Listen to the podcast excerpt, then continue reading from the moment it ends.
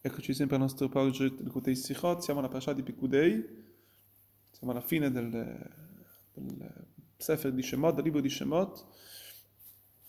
In questa parasha, come anche la parasha di Vayakel, trattano sempre del riassunto, riassume tutto il concetto del, degli oggetti del tabernacolo, del santuario, e, eccetera. Sono una delle cose che poi verso la fine della parasha andiamo a vedere sul pasuk, sul pasuk del quarantesimo, quarantesimo pasuk, sul versetto 40 del 36 capitolo, una delle cose che la Torah ci racconta è come il fattore del, che ehm, la nube, la nube, si alzava dal santuario, dal, dal tabernacolo, e il popolo era segno per il popolo di partenza.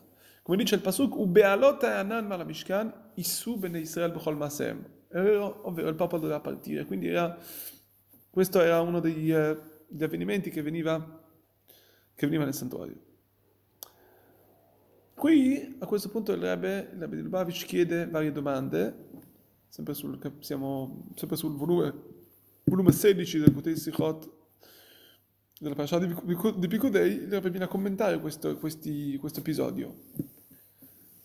Qui, come dicevamo, questo, questa parasha parla più che altro della, del, della costruzione del tabernacolo, quindi del, del funzionamento, insomma, del, tutto quello che ha a che fare col, con, la, la, con la funzione. Quindi qual è la connessione, qual è il legame tra ciò e il fatto, e il, il viaggio del popolo ebraico verso, insomma, verso insomma, come il viaggio del popolo ebraico come segno di, di partenza. E la seconda cosa, sembrerebbe che la partenza del popolo, quindi l'avvertenza il, della partenza del popolo, era proprio quando la Shekinah, quando la presenza, la presenza, divina, la nube, si innalzava sul Mishkan, sul tabernacolo. Lì era il, segno di, era il segno di partenza del popolo di partire e avvicinarsi verso la terra di Israele. As isu bene Israel, come dice il Pasuk lì, allora, allora solamente partirà il popolo. Allora qui anche bisogna capire per quale, quale motivo, anzi, eh, perché quando la, nube, quando la nube spariva, quando si innalzava, lì era, era, era un, un, segno di partenza per il popolo ebraico, anzi, eh, sarebbe, stato, sarebbe, sarebbe dovuto essere il contrario, quando c'era la nube, quando c'era la presenza divina, il popolo doveva partire, perché invece quando si innalzava, quando andava via, doveva partire? La risposta a questa domanda è sempre che ci dà il Rebbe, e penso fenomenale, è fenomenale proprio per il fatto che ci dà un'idea, ci fa capire il, tutto il motivo, tutto la, la nostra, qual è il nostro scopo in questo mondo, qual è il nostro scopo di tutta la nostra creazione, di tutto il nostro, di tutta la nostra il nostro, il nostro compito in questo mondo, la nostra missione.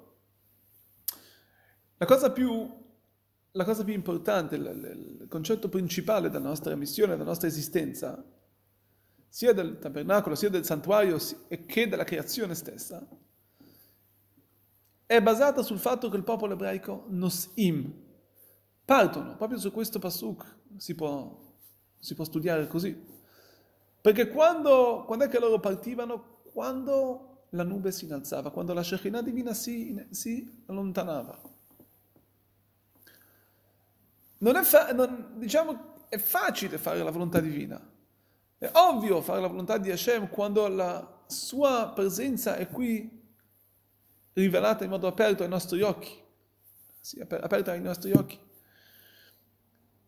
Ma il, tutta la nostra tachlit, tutto, tutto il nostro lavoro deve essere concentrato soprattutto è quando, cioè, quello, questo è quello che Hashem vuole da noi, quando non vediamo, quando la, è nascosta la sua presenza. Lì, lì c'è, lì entra in vigore il nostro, il nostro lavoro. Lì, qui in questa situazione, Akadosh Baruch Hu ci mette alla prova, vuole vedere che nonostante noi non vediamo la sua presenza, noi, ci, noi lo serviamo. Il Midrash di Tanchuma, da Parashat di Nassau, ci racconta, ci dice, ci dice questo, famoso, questo famoso verso, Nitava Kadosh Baruch Hu liot lo dirà batachtonim. Dio ha avuto ha avuto una grande, un grande desiderio di avere in questo mondo una dimora. La domanda che chiedono i maestri, ma Akadosh Baruch Hu ha una dimora sopra e sotto, cosa significa lui voleva avere una dimora qui sotto? No, allora gli spiegano i maestri che l'intenzione di questo pasuk è appunto in quel posto dove non, sembrerebbe che non brilla, che non illumina la Shekhinah, non è, non, è, non è rivelata. In un posto dove sembrerebbe che portare lì la Shekhinah della presenza divina è, è, sarebbe una, una piccola discesa. Ecco, questa è l'intenzione divina. Lì dove c'è, dove nei nostri occhi sembrerebbe un posto, un luogo più basso, non c'è la Shekhinah, lì Akadosh Baruch Hu vuole che noi possiamo rivelare la sua grandezza, la sua, la sua presenza. Tramite chi? Tramite il popolo ebraico, tramite Am Israel e, e la, tramite la Torah di Hashem e le sue mitzvot, e sue, i suoi precetti. A questo punto capiamo, a questo punto più, fa, fa, più senso quello che ci racconta la parasha. La parasha ci racconta che prima che il popolo entra nella terra, quando è che era il segnale di entrare nella terra di Israele? È quando si allontanava la nube. Vuol dire quando la, la presenza divina a un certo punto si allontanava, c'era del buio, senso di presenza divina. Ecco, lì adesso il tuo segno, il popolo ebraico deve, deve andare a illuminare, entra, entra, devono entrare in missione. Quando la nube di Hashem era presente, era presente, allora questo mondo non è ancora considerato come un mondo, come ci dice il Midrash Tachtonim, un mondo basso. E quindi non c'era niente da, da adempiere di, come missione. Solamente quando la, quando la nube divina si innalza e non illumina qui in modo rivelato, ecco, lì entra il nostro, nostra, entriamo noi in missione. Lì entra il popolo ebraico. Di cosa? Di riempire questo spazio, di riempire questa luce che si è allontanata di Torah e mitzvot, di fare di modo che noi qui lì possiamo, finalmente possiamo noi entrare. E questo era la, il compito, questo era tutto il, il motivo del Mishkan, del tabernacolo, e di dare forza al popolo ebraico di, di caricarsi, insomma, perché loro potessero portare questa luce fuori al mondo.